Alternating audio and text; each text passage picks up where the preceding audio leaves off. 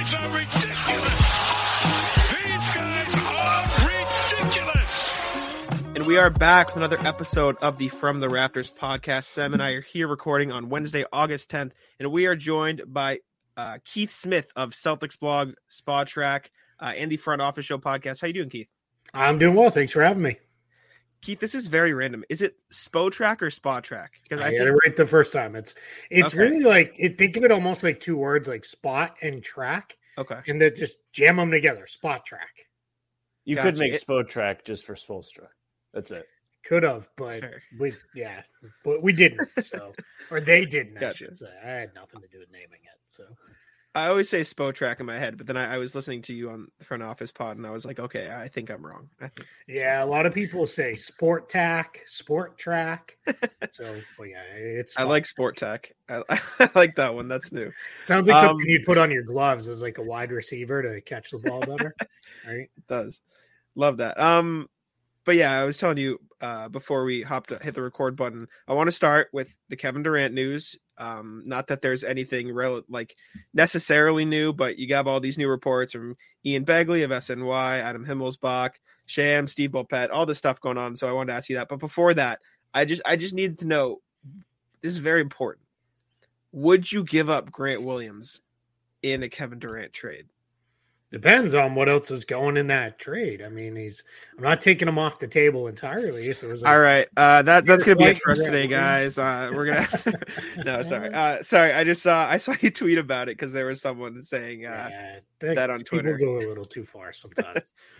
um, in all seriousness, no, we had a report from Adam Himmelsbach today. Kind of, I guess, the Celtic side of things. Effectively, you're hearing all these reports from Shams and Woj, and it sounds like pretty clearly it's coming out of the Nets camp and Adam basically saying, you know, nothing's happening right now. They're not close. He did also note that the Nets asked for Tatum and Brown when negotiations started, which I thought was funny. Uh, just your thoughts, I guess, on this quote unquote news uh, coming from the Globe. Yeah, I mean, I I'm not gonna lie, I legitimately laughed out loud when I saw the Tatum and Brown thing. I get it though, right? You you shoot high. Always ask high in any kind of negotiation because the worst yeah. they're going to say is no. Uh, I likened it over on the front office show when we recorded today to I don't know if you guys ever play FIFA, the FIFA video mm-hmm. game. Yeah. But yeah. if you're like trying to get a player and like they find your offer insulting, like the the computerized like other manager gets up and like storms out, and he's like, "You're you were never serious" or whatever the pre-programmed language is. Like I like to envision like Brad Stevens being like, "This is a joke," and then like just hangs up and is like, "I'm, I'm done with we- Wearing his generic outfit, right? Exactly. Yeah. yes. So yeah. So I um yeah I, I so I guess the the way I would think through this is it's I I'm not surprised the Nets are putting a massive asking price for Kevin Durant. I think it kind of says two things. Is one is like we don't really want to trade him, but if we're going to, you're going to have to blow us away with an offer we absolutely cannot refuse. Um, and then from the Celtics side, it's good to have some confirmation that this, um, well, it, yeah, I shouldn't use confirmation because it's it's not. Well, we'll never know yeah. for sure, but confirmation ish that this was handled in a certain way and we'll see you know where, where it goes from there but it never got real serious and and i get it. It was you know i always say it's like if the celtics called up the lakers and said hey we'll give you guys uh, sam hauser for lebron james what do you think? And then they could be like well we made an offer for lebron and the lakers passed it up right? And it's like i mean i guess but like it's not realistic. So that's that's you know sometimes where the stuff works. It's uh you know just kind of how it goes. So i think it is um you know, it's just something to to, to kind of all right. Well, it's just another piece of information, and off we go. Yeah, I mean the Shams report saying that they included Brown in a deal. For all we know, that was the Nets asking for Tatum and Brown, and the Celtics, you know, they, they just left out the part about Tatum and just decided to include Brown in the report. But uh, yeah. you also see the note, um, I think it was from Shams too, saying that the Nets plan on taking quote unquote every last asset from any team uh, that they trade uh, Durant to where do you think that leads right? Because you don't want uh, other teams to know that. Obviously the reports are just being spewed out by these executives using shams uh, as you know a means to get their information out there. What does that tell you? Does that tell like you were saying is that effectively them saying we're not going to trade durant but you know he wants out so you better give us everything if you actually want us to do it Yeah, I think that's really what it is. I think the Nets are basically saying, "Hey, we have a pretty high asking price, and if you want to make a deal, you have to meet that asking price. And if you don't, that's fine. We'll we're con- content to keep him for now. Now, the reality is, we've got a little bit of a clock on this at this point because I don't think they really want to go into training camp with him. Now we're getting reports out of New York, out of some of the writers who cover the Nets closely, that he won't come to camp. Like there were a lot of people like, well, Kevin Durant's a real hooper, whatever that means. So he's not going to miss. Like he just wants to play and all this stuff. And the reality is, yeah, maybe. I mean, that could be true. But I think the other thing is a lot of people look at him be like, if he's that serious, then he'll stay away. And Kevin Durant, unlike a lot of other players, he's made millions, hundreds of millions of dollars, both on and off the court. So he doesn't yeah. need to come you know, he's not a guy who's sitting there saying, "Yeah, you know, I got to get there because I need those checks." Like he's fine if he misses, you know, a while of training camp. So we'll see what happens here. It's you know, it's a little bit of a, you know, we got let's call it a month and a half ish, and then guys will start filtering into town before camp, and and we'll see. So there's at least a little bit of a clock on it, but I I think the Nets are driving a high ask as they should. It's it's Kevin Durant. He's one of the best players in you know in the game still. He's one of the best players of all time. So you should be asking a whole bunch for him. Yeah, it's it's a weird situation because you see like Durant calling out Nets ownership on Twitter, or sorry, vice versa. Nets ownership calling out Kevin Durant on Twitter, kind of like subtweeting uh, as Sam returns from his frozen. Sure. Sam, your internet better now? Or are we are we back? Sam has Verizon issues. He has a beef. Uh, I see. a long running beef with Verizon, but um. Joe Tsai obviously tweeting out, you know, we're going to back Steve Nash and Sean Marks. We like uh, our guys. Kevin Durant, based on the Shams report, saying it's either me or those two that's not a great situation to be in for any party involved. Like Sam, welcome back. Uh, we're talking Thank about you. Kevin Kevin Durant's beef with Joe Tsai. What do you make of that? Is it just like it's going to spiral out of control until he eventually gets traded? Is it tenable by any chance? Like what's what's going on? Any any just your insight, I guess. Yeah, I mean it's Joe Tsai saying I have our GM and coaches back and and we whatever I forget the exact phrasing, but basically like we're we're gonna see this through uh, with them. We'll do what's best for the Nets. I one is I mean if he he could fire them today and be like, well, what was best for the Nets was firing them, right? He, that was what he ended it with. We're we're gonna do what's best for the Nets. I think for Kevin Durant's side of things, Kevin Durant is looking at it and basically saying, um, know, hey, he could come back and be like, I never said that. Like that, that wasn't true, right? And we'll never know if he did or didn't, because I'm sure there's no recording of him saying that or anything like that. So I believe the reporting. I have no doubt to doubt the reporting. The reporters that it's come from have been largely accurate, right? And that they've rarely been uh, off the mark with anything like this. So I'm going to believe the reporting, but all sides can very easily. We've seen things like this. I, I go back to might be a little bit before you guys' time, but I mean, Shaq and Kobe were ready to kill each other and they were still playing games together and playing great. So it's like it's I'm not gonna you know stress over stuff like this. If if Kevin Durant wants to play and he decides, all right, you know what, then you can't find the right trade, I'm gonna see it through.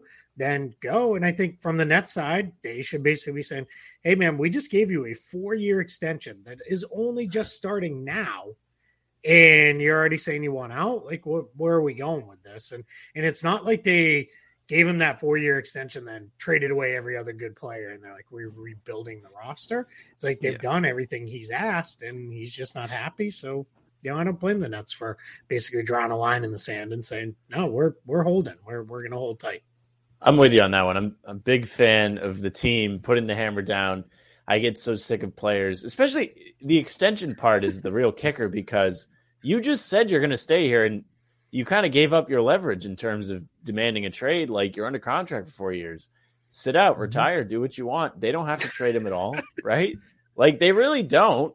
And I think, yeah, yeah. And you you may agree, disagree, but the Ben Simmons thing definitely has had an impact on this in terms of them not immediately folding, and also the fact that the Nets have kind of done everything he's asked. You know, let him decide or or be in on decisions with the general manager kind of make it weak for him to say, "All right, I want the GM gone." Yeah. How are you going to blame him? You were in on it. sure. I think one of the I've come around. I used to be very much that way of where like, hey, like this is not right. You can't ask for trades. And then the more I've gotten to know players and talk to players, teams can trade them almost whenever they want, right? There's a handful of circumstances where players aren't eligible for trades, they can block trades, those kind of things. But for the most part, it's we could trade you whenever we want. And in this case, the Nets could trade Kevin Durant whenever they feel like it. And I think that's where it is. It does seem a little weird, right? That that's the world we operate in is only one side is expected to live up to the contract where the other side is there. Now I get it. You sign that contract knowing I could be traded at any point but I just it, those are the kind of things where I kind of laugh about that a little bit, where it's like, really, like this is where we're going going with this. So it's it's it's one of those things where I think what we're going to see, I think one of the big pieces of CBA negotiation is going to be you sign an extension, you both parties, you're locked into each other for X amount of time, whether that is yeah. two years, halfway through the extension, whatever the case is. It's going to be you're locked in together. It won't be for the life of it, and it shouldn't be, right? Because teams and players should both be able to exercise their right to, to pivot to other things. Um, but yeah, I've always found it weird where it's it's taken so negatively when a player demands a trade. But if a team openly says, you know, hey, player X is on the block, like anybody want to trade for him? We're like, oh yeah, that's cool. Like, why, why is that a thing? Like, well, why is that cool? But when a player wants it, it's not. So that's you know that that's kind of my thought on it. Where I think, yeah, the whole thing's a little bit broken. Where both parties are like, yeah, I can break this whenever I feel like it. Like that probably isn't how it should be either. Yeah, yeah there should have no, to be some kind of like circumstance that happens, whether it's a rebuild or you know, um, in the player's case, they they don't have the guys on the team. They're not putting the guys out there, and he decides he wants to leave. It just yeah. I think your challenge there becomes how do you define that? Right? Yeah, because like, would you say the the Jazz are in the middle of a rebuild? I think right now they could feels say, like it. It feels like you're right, but they could say why we traded one player and we got five good players for him. We're still good. Like we're fine. Now that could be what they say, right? If Donovan Mitchell was like, trade me, trade me now right. So that's where you just got to be careful defining. I think it'll be a time definition where it'll be you sign a four year extension two for two years you're locked in together whatever it might be they'll, they'll figure something out where probably uh, neither side ends up overly happy which is generally means all right we reached a fairly good agreement just make it like 2K where you have to list uh, if you're a buying, selling, rebuilding, or yeah. contending team, and then it solves everything, right? You are you gonna hang up on me when I said I would trade Grant Williams? You ever say make it like 2K? I'm out. Like, don't make anything like 2K. It's Check. We talked about this last time. It's not 2K. Very clearly not 2K, which is why oh, why so many people have issue with the Durant yeah, two K's whole thing is is about as broken as it gets. So like, mm-hmm. yeah, it's uh, you know, well, this guy has a higher rating. Cool. So some dude like me decided that. Like, that's not how life works. Like, yeah. Fair enough. Um, next thing I have on my little list here, Ian Begley put out a report saying that Kevin Durant's quote unquote preferred destinations are now the Celtics and another team uh, listed on that group is the Philadelphia 76ers. Uh, it also said that Durant wants to play with Marcus Smart, which I guess makes it like Celtics fans saying, "Oh, just give up Derrick White in the deal then," which is this whole thing. And then uh, reporting from I think Frank Isola, and if I say that wrong, I'm sorry, saying that he could want to team up with James Harden again, which is cool. Uh, just what do you make of both of those things? I guess starting with the wants to play with Smart thing, and then we can dive into the Harden you know black hole soon. yeah, for all that the Kevin Durant's desired teams means literally nothing. He has no he doesn't have any form of no trade clause or anything like that. If the Nets decide the best place to trade him is Orlando, they should trade him to Orlando, right? And then let it go and then we get the best deal for us. The challenge is why you want to put this out there is you also want to let teams know, hey, you acquire me. I'm just going to turn right back around and be like, I don't want to be here either. So that becomes the that's why Orlando's not going to jump in on the Kevin Durant, Durant you know, uh, mix on that. Now, all reports are as it should have been. All 29 teams made a call, as they should, right? Because if it turns around and uh, much to Jack's dismay, if it's hey, all we need is Grant Williams back, well, then everybody should be thrown into the mix uh. With this. but I do think it is I think him saying, "Hey, I'm cool with Boston. I'm cool with Philly."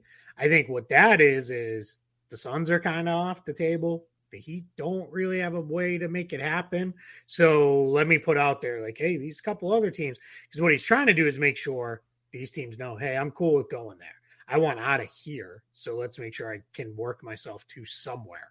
That makes sense. So that's why with that, the Marcus Smart stuff, I kind of get it right there. A couple Durant played at Texas. Smart's a Texas guy. Smart's yeah. a guy who's very well respected around the league because of everything he does defensively. He plays very hard every night. Uh, Durant has been guarded by him a lot. So I think he knows, like, hey, that's a guy you can go to battle with. And I feel pretty good about that. And I think it's also the idea is like, hey, let's not, uh, bottom out the team too much here by sending too much out because I want to come and compete for championships, right? Like I don't want to be on a team where it's you traded everything and now it's me and nothing left. Like that, that's the the tricky part. And that's the hard part with this whole Durant trade is the Nets need a lot back, but the other team needs to make sure you're in a position, which is why teams like Boston are they're one of the few teams that can reasonably do something like this because they could put a really, you know, a blue chip player like Jaylen Brown in the mix and say, hey, we can do Jaylen Brown in a pick and a role player, uh, probably Derrick White, it sounds like. And then we can make this happen and we're still going to be really, really good. Uh, where a lot of other teams, it's like, yeah, in order to meet your asking price, we have to then tear so much down um, with that. The Sixers part, it's hard because I just don't know how you get there. Right? You almost have to involve Tobias Harris for mm-hmm. salary matching purposes. If Tobias Harris was an expiring contract and it was like Harris and Maxey and Thybulle and a pick or two, I could see Brooklyn saying, "All right, we'll we'll do that because one year Tobias Harris is fine. He keeps us competitive. We'll go." It's that second year where it starts to become uh, I don't know that I want to take on that second year at 39 million or so or whatever it is that that's where it starts to lose it. And Philly, quite frankly, they don't have the picks to put in because they already put all these picks in to go get James Harden, uh, trades that they made with Oklahoma City in the past. So they're they're kind of stuck on trading picks. So I just don't know that they can build up the value that's needed to really make a realistic play, given what the Nets are supposedly asking for. Yeah. When you said the Oklahoma City thing, all I could think in my head was Al Horford helping the Celtics out again by not letting KD go to Philly. Uh, hey, no, it's funny. I jokingly said to some Sixers fans just to kind of tweet them. I was like, I kind of want it to happen just so I can hear all the trash talk from you guys. And then they Harden Durant and Embiid combine to play like hundred games, and that's you know it all falls apart spectacularly because it just feels like that's what happens to Philly. Yep, of course. Love it, it is funny that you mentioned how Smart is so well respected around the league, but people uh, in this fan base cannot come together and respect him as a whole. There, there's always a polarizing debate when it comes to Marcus Smart. Yeah, I don't get it. Right, he, he should be the guy who should be beloved for the way he plays. Right, there's if there's one thing right in every sport that everybody gets behind, it's a guy who does all the dirty work. Right, it's you know no matter what the sport is, we all kind of love that guy. I think the challenge has been. I think part of what it is, it's just time He's been in Boston so long. And I think fans equate the, to some extent, the failures to advance until this past year past the East Finals with, well, Tatum and Brown were kids, so we can't put the early failures on them. And all the other guys are gone. The only guy who's still here is Marcus Smart. So we're going to just throw it all the blame at him. And I think it just becomes too much. I think it's one of those things where, you know, my opinion is if you if you can literally tell me you watch all the games and you don't see the value he he applies to the team and gives to the team, I, I would question if you're really watching or you just listening to sports radio parrot the same stupid stuff over and over and over again because it's that's what it becomes. It just becomes you know kind of a silly talking point. That that's fantastic because that's typically the way I determine if somebody is worth having a conversation with is if they start telling me, "Oh no, they got to get rid of Marcus Smart. Like he's he's weighing him down or mm-hmm. whatever." The the only time I've actually kind of listened to it is like recently, recently, and that's only because he just won Defensive Player of the Year. And if you're going to get rid of him, this is probably peak value. But even then, it doesn't make any sense. Yeah, my thing is it. It's also never made any sense in other times when people have said it because they just then you would have been creating this massive hole on the team.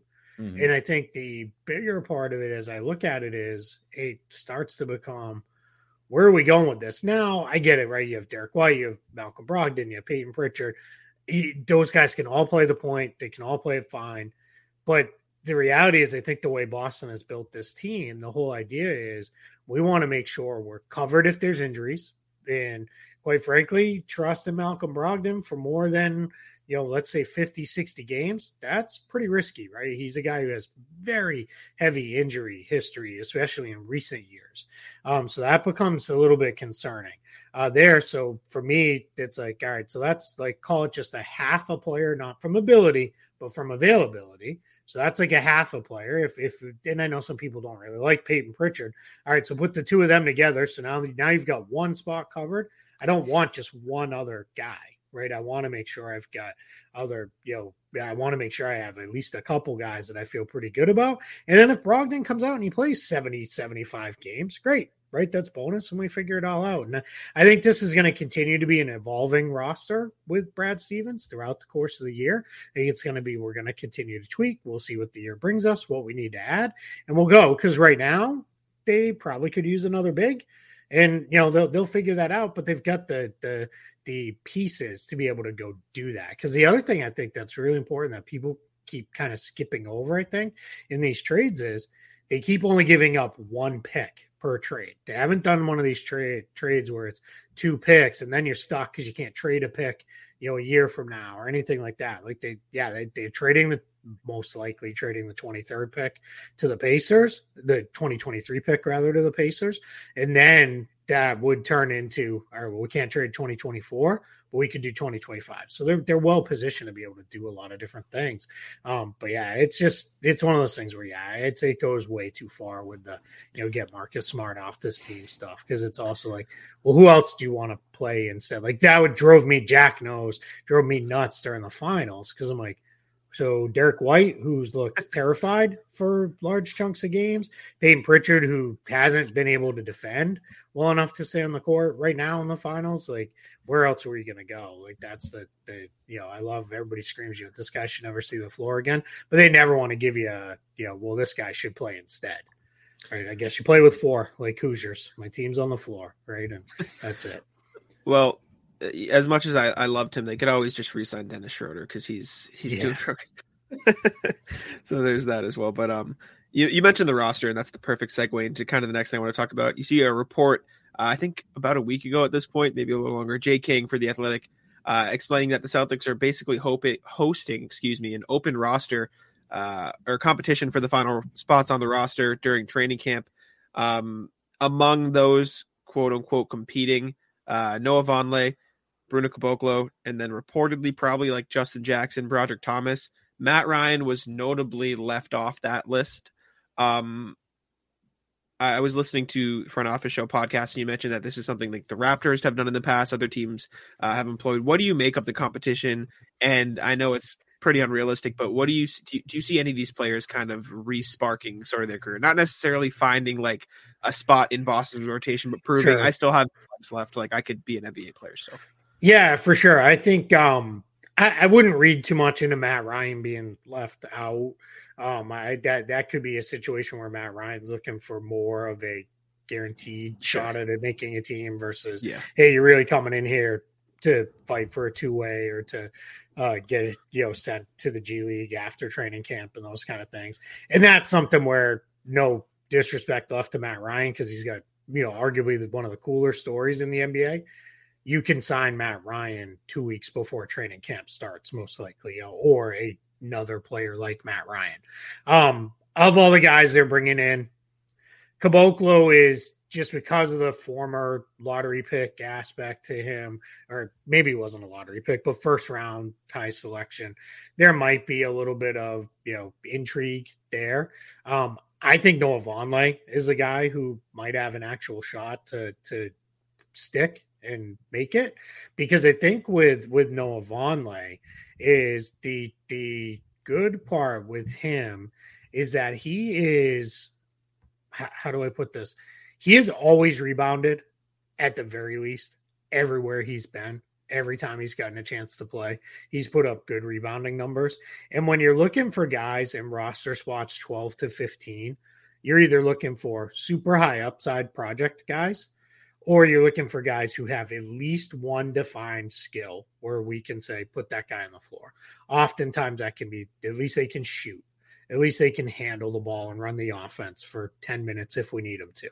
Um, the reality is, if for the Celtics, if any of these guys is playing a big role, it's either gone amazingly well and the player is better than anybody thought, or far more likely, things have gone really wrong right? And it's all kind of falling apart on Boston. Mhm. Um, just you, you're generally not looking for much out of those last, you know, three to four roster spots. Um, but to the bigger point is this is what you do. You bring in a bunch of guys and you turn the bottom of that roster. When you feel really comfortable with the top seven, eight, nine, even 10 spots in your rotation, you should be churning those bottom few spots. Now, a lot of times you do that through the draft, which that's what the Celtics did. That's how they got Grant Williams, right? That's how they got Payton Pritchard is late draft picks that then they worked with, and those guys played their ways way into rotation spots, and off we went. So I think what you're really looking for here out of the Celtics is um, they don't have those picks, so now you're kind of supplementing them with second draft kind of guys. Um, in some cases, these might be third or fourth draft kind of guys, but it's more age wise, right? Like Noah Vonleh feels like he's been around forever. He's 26, right? So, like, it's just, I mean, part of that's just these guys come in so young now, right? To come in at 18, 19, and seven, eight years into a career that they're still only in their mid 20s. So, I think that's what you're kind of looking for uh, with those kind of guys is bring them in. Uh, see if one of them can pop and grab a rotation spot um, if necessary down the line, or at least they stick in your, you know what, there's a little something here. Let's invest in it for the future. Kind of like what happened with Sam Hauser, right? Like Hauser is probably not ever going to be a rotation guy, but there's at least a little something there shooting wise where let's keep working with him.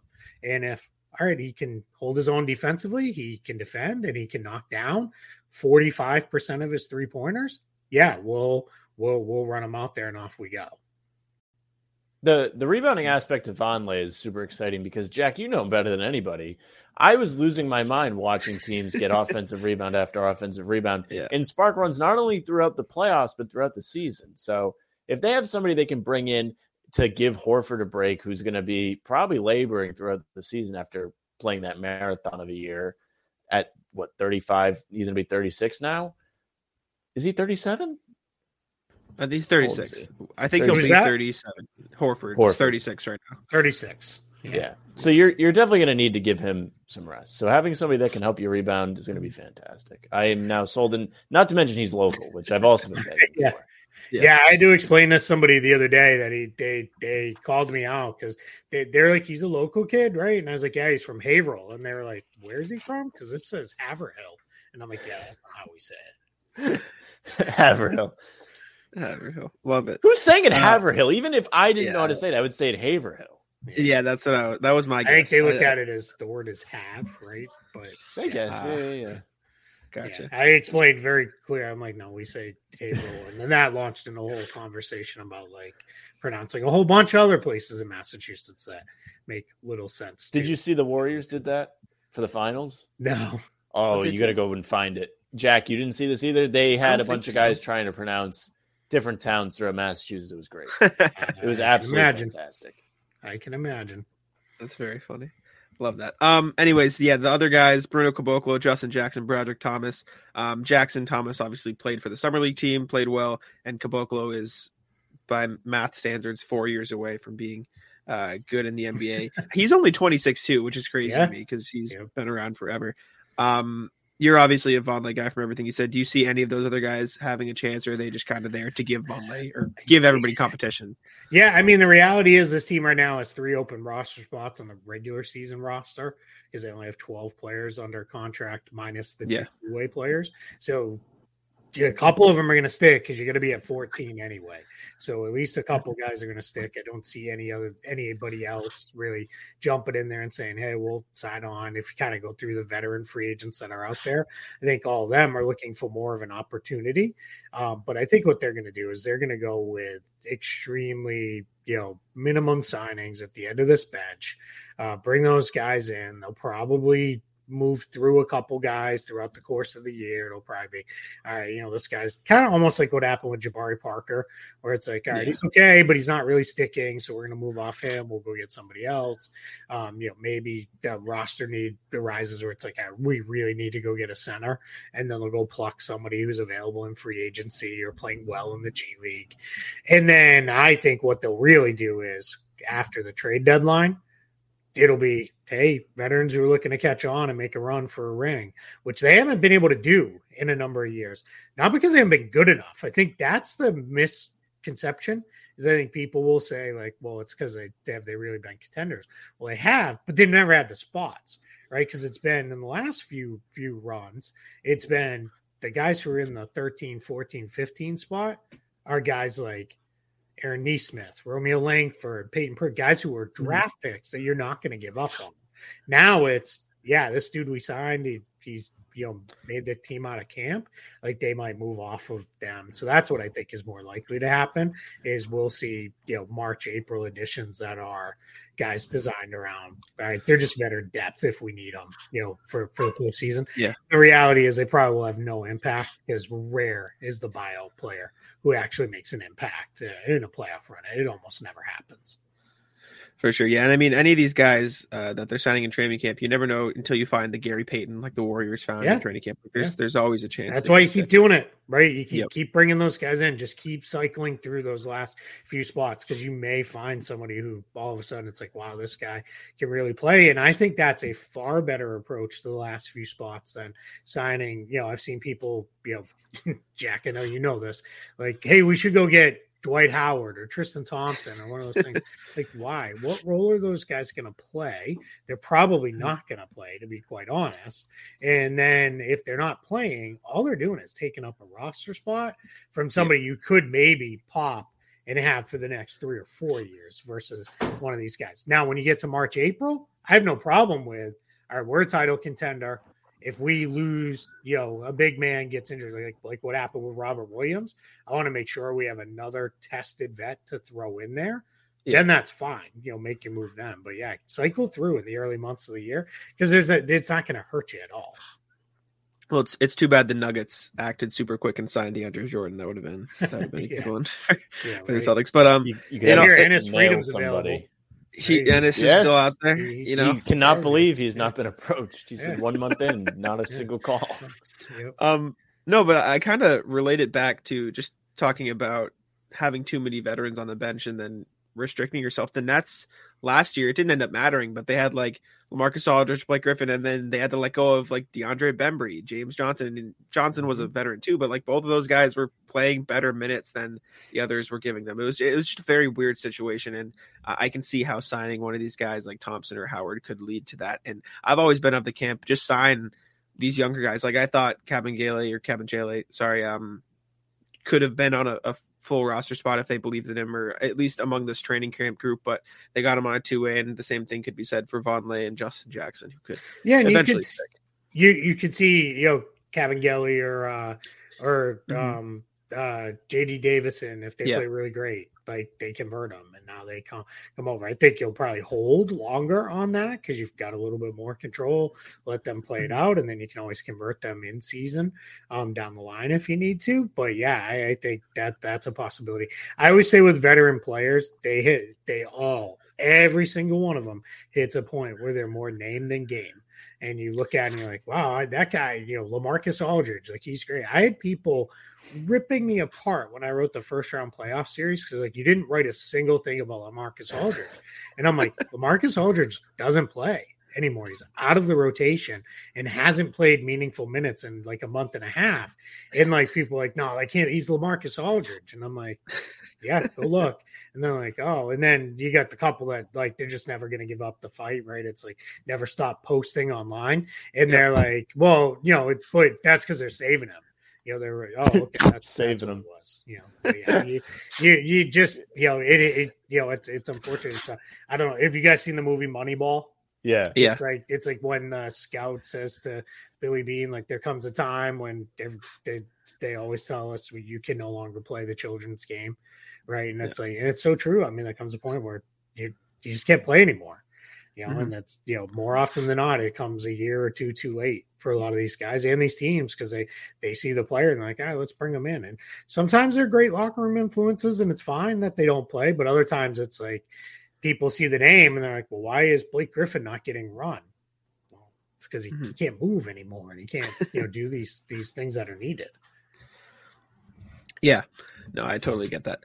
Um, that's most of the stuff I had on my list. I I know will whenever we have a first time guest, Sam likes to ask a set of questions, so we'll run through those and we'll get you out of here. I want to Yeah, start off though because I want to know if you have a favorite uh, Twitter interaction you've had because all these stories you're telling us are fantastic of these big brain individuals with the keyboards or or perhaps the iPhones going The, at you. the, the, the keyboard cowboys. That's what Yeah. I like to Oh call yeah. Oh, that's a good one. Yeah, I've they- never they- heard that one. Yeah, they fire up their Twitter fingers and they're ready to go.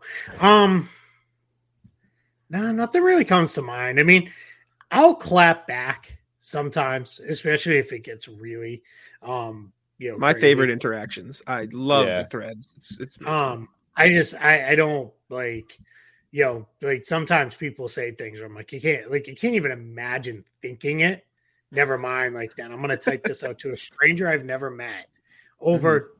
Sometimes it's the most stupid basketball things in the world. It's like the most minor of things. It, this is it's not a favorite, but it's probably the dumbest thing that ever happened. This was years ago when I had a much much smaller following. I had written that I thought one of the worst offseason signings. So this will take you back a few years. Was Joakim Noah to the Knicks, and I was like, they way overpaid him. Like, and I actually wrote in that piece. I wrote it for Real GM when I was writing for them at the time. I wrote, I guarantee you, at some point, this contract is stretched. That's how bad it is, and that's exactly what happened. And I had a Knicks fan reply to me and like, "You're an idiot. You think you know better than Phil Jackson." You know, went on and on and on. And he ended the reply with, "You should go find every every um member of your family, wipe yourselves all off the face of the earth so no trace of you ever exists." And I was like, "That's way over the top because of Joakim Noah." Like, and that that was my kind of welcome to like, wow, man, people are passionate and they will say literally anything when when they get fired up, Well, what do you want out of him? He's a Knicks fan, they they don't have much to be excited about ever, especially back then. right? Carmelo's like their favorite guy, and they went to the playoffs what twice with him on the Well, they team. beat the Celtics one year. They did. That was almost a fan. I mean, it still was a good moment when they came back and almost almost did it. But what are you we do? do we do sorry not to cut you off Sam. we do pregame shows and at the start of the year when the celtics lost opening night to the knicks we had a knicks fan come in our like live stream chat just like talking a bunch of Andrew. like uh, crap Or andrew was it And him then- or it was someone? it was else? andrew yeah and then by the end of the year he was like a celtics fan rooting for them in the playoffs like in our chat it was it was great What transformation was it? It was Bing Bong, right? That, that was They yeah. loved that. Oh, they loved that. I I'll be honest. I like when the Knicks are good because I think Knicks fans are fun. Like like I just I I just they, they get they get so wild. Like I like I have no problem with with my it, just it, entertainment tone it down with the personal attacks and telling Yeah. people that Don't be Yeah. mean. horrible things to themselves. Like talk trash about basketball, not about people. yeah absolutely But Jack, you were right. I do have the list of uh, questions Yes. I usually ask, just about like you know different Celtics related Sure. things. The first is, do you have a favorite, uh, you know, moment you've got to see in person at the Garden, or you know, or down in Orlando, whatever it may be? Do you have one? Yeah, it's it's it's two, but they're they're tied together. I went Sweet. to the last game in the Boston Garden, the playoff game against the Orlando Magic. Then I went to the first game in what is now TD Garden, um, th- their first ever game that they played there. So I was at both of those games. The the Magic game, what it just it was cool to be in the Garden. And just a quick funny story. I got up to go to the. We had horrible seats, and in the old bar, you guys probably you guys. I'm guessing neither one of you ever went. Right? Nope. Probably long before. 1998. Okay, yeah, I I figured. Um, there was we were sitting on the baseline, but up in the what was called the loge section, right next to the organ. um, which was still like a live organ that that somebody played. And in order to see the closest, the no, the furthest basket, we had to do this, like lean over because the overhang from the balcony section like blocked your view from the other end. But anyway, I got up to go to the bathroom in between quarters, and I came back. I'm like, what is going on here? Because my they were um the seats were slats. So like it was like like wood, wood, wood, Yeah. wood. I think it was like four, maybe five. I don't know. And like three of them were missing. And I was like, what the hell's going on? And this guy goes, Oh, I thought you were leaving for the game. And he said, I'll put it back. He was in process of stealing the chair the, the, the building. And like, and he's, he's he's like, but I get it when you when you go for good. And I'm like, yeah, man, but I just like we got two more quarters. to But go. I get it. Like Like, I would like to sit here. Like I'm not, and I was I was young. I was a teenager at the Yeah. time. So yeah, so that's one one of my favorite moments. it's like he was going to teach you a lesson if you're like, no, I want the chair. Like Yeah, it's right. my Yeah. seat. yeah, He's like, he's like, I get it. It's mine. yeah. I was like, all right, man, I might fight you over the seat. Like, yeah. Wow. Yeah. See, Yeah, that's- Boston Garden was a trip, man. It was That is That- the best. Yeah.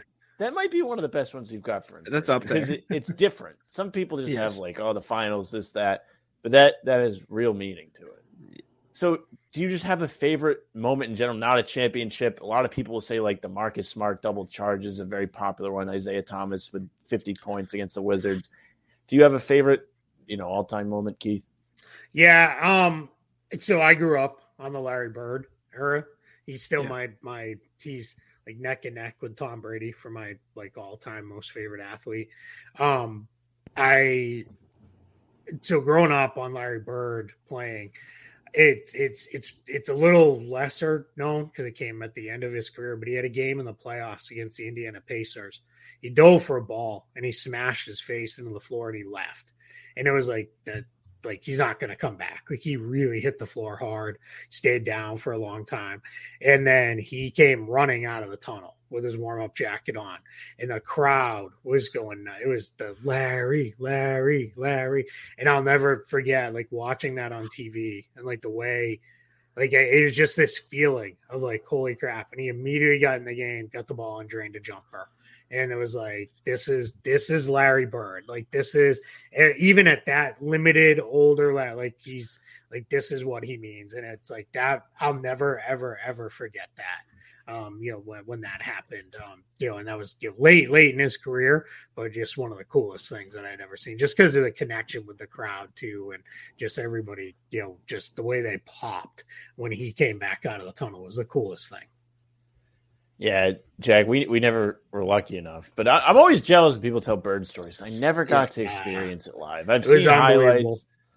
I I will tell you, I don't think I'd be as big into basketball as I am if I hadn't grown up on like Larry Bird and the Larry Bird Celtics. Like it was it was really great. And then obviously as the team kind of got bad at post Bird because you know Reggie Lewis unfortunately passed away and McHale retired and went through you know the real dark ages and then the Pitino years and all that.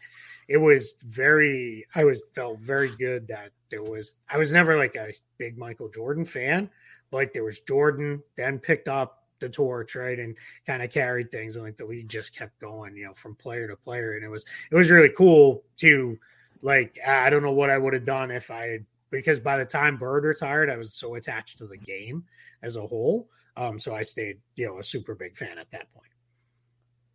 Do you have any favorite piece of memorabilia, autograph, jersey, whatever? I'm, I mean, maybe a ticket stub from that last game at the Garden. Yeah, I have the I, so I have it's in like one of those baseball card things. I have the ticket stub, but I have both sides of it. So I have uh, Hmm. I have both ticket stubs in the same thing. So I have the last game on one side, the first game on the other side. So That's, that's awesome. probably my favorite thing. I don't I don't have a lot of um stuff like like that. Like I I I just I, I never really got anything like that. I've never never been like a big person to go like chase that stuff down and stuff. It it's funny you don't even get ticket stubs anymore. Yeah. You Yeah. use Yeah. your phone. Mm-hmm. Yeah. Oh, very weird. all right, I think that's it for me. Yeah, uh, I think so. The last one, I mean, I always ask because I I used to be a big jersey guy than I was now. I have, I think I have a jersey from every NBA team. They're all from China, so don't. It's not like I'm spending a lot of money. But uh, when I was in college, I collected them. Do you have a favorite jersey, or did you have a favorite jersey like from when you were a kid or anything like that? Yeah, I had a um so I had a bird dream team jersey that I wore Yep. all the time. The number seven dream. You'd see the dream team picture right behind Yep. me, the original dream team. Um, what you can't see above that is do you guys know what starting lineup figures are? They're like They're uh like little bobbleheads, right? Yeah, they're not bobbleheads, but they're like sports action figures. Okay. Like I think they just Joes brought 'em for back. Sports guys. I think they have started bringing them back. Just above that picture is the Dream Team starting lineup set, like in in a they're like like in a shadow box that my wife put together. But yeah, I had a Larry Bird Dream Team jersey, and my post Bird, my favorite player in the league was actually Patrick Ewing, because there's my my family knows Patrick Ewing's family from him growing up in Boston. Um, not like like it's not like I can call Patrick Ewing. He's gonna know who I am or anything. But I love Patrick Ewing. Like he was like my favorite player. Um, post Bird. So I also had a Patrick Ewing uh, Knicks jersey that I wore all Yeah. the time.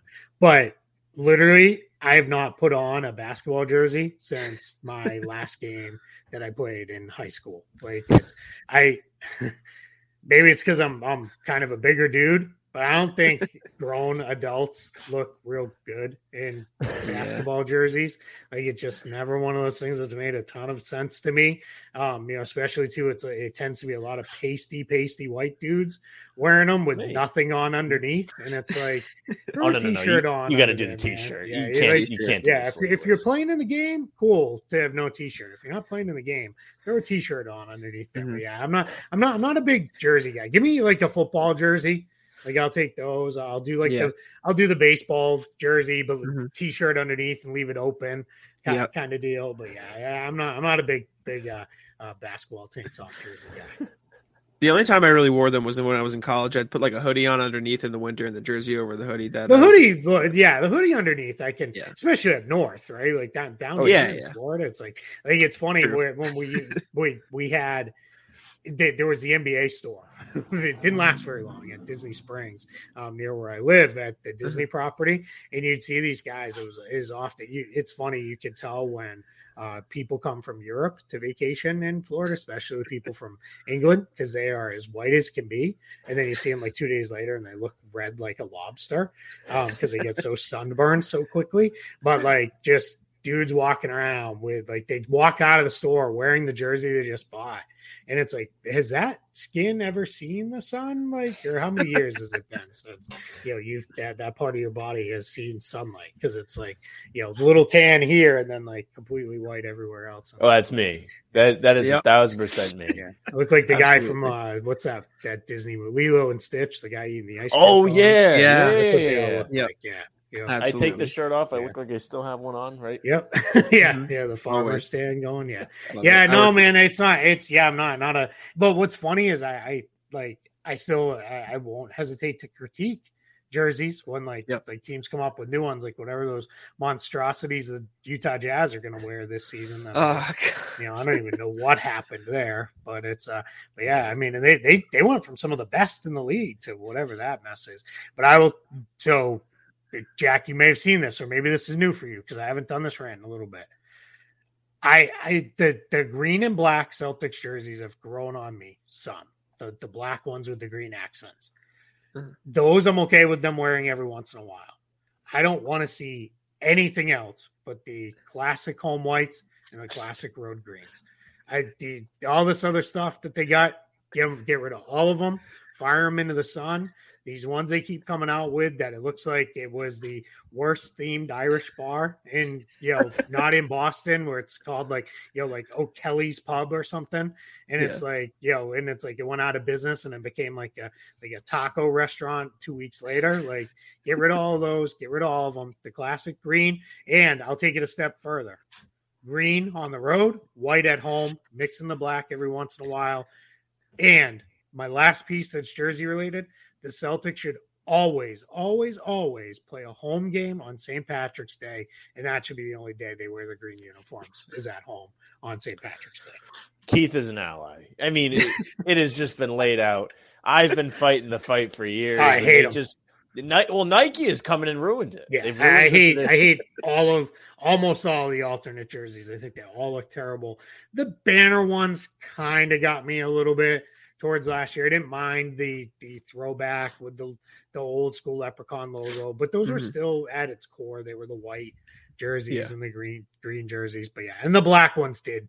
They they took a while, but those they they do look pretty sharp.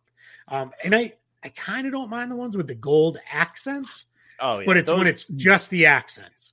Like, but yeah, but I'd uh, put that on shooting shirts, put that on warm ups. Like that stuff can be fine. Like, let's just stick with the the what, what works. They're the best. Hmm. They're for my money, they're the best jersey set in sports because they're just classic and clean, and it's a color that color green nobody else uses.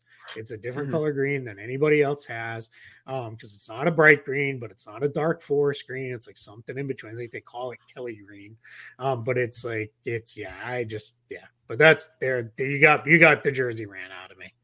Well, Uh, there, there is no better guy to rant. Oh, yeah. here. I mean, all and- the time. when when they came out with the news in the finals that they were going to wear the correct jerseys everywhere, I was like in heaven. I was like, they have some respect. They finally made it Yeah. back, and they're gonna they're not going to screw around with the jerseys. Anymore. Well, it kills just- me when like they play the Lakers and like they're in their white jerseys Oh. in LA.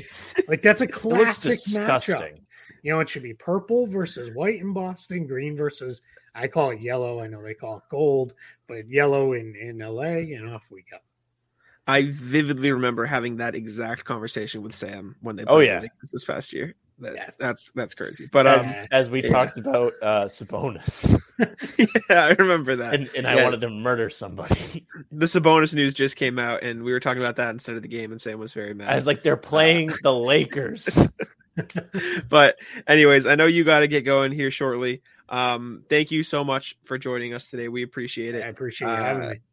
Yeah, Keith Smith NBA on Twitter. Check out Celtics blog, Spotrac, got it right, uh, and the Front Office Show podcast. Anything else? Did I miss anything? Did I did I cover all the bases? Nope, you're good. You got them all. Love that. Uh, uh, yeah, and I'll throw it over to Sam real quick to wrap us Right, up. I'll catch it. Thank you very much for listening or watching. If you're on YouTube, you're on Guy Boston or Bannertown. Regardless, make sure you like, share, and subscribe. We always appreciate it. I think we're approaching 100 on Bannertown, which is pretty good. We're getting there. shot up pretty quick. Slow grind, but yes. And if you're listening on whatever streaming service, make sure you follow us and make sure you follow Keith. He hopped on. We appreciate that very much. He is Jack's dream guest, and we finally got him I'm for him. so happy. Make sure you follow him at Keith Smith NBA. Check out Celtics blog, Spotrac, and the Front Office Show. Catch him there. You can follow Jack at Jack Simone NBA. If he decides he wants to tweet out the pod, he will, or not. No, no, no, no. I no, do no, my no, no, no, best. no, no. he will put out his articles, his interview with Grant Williams. We'll plug that, right?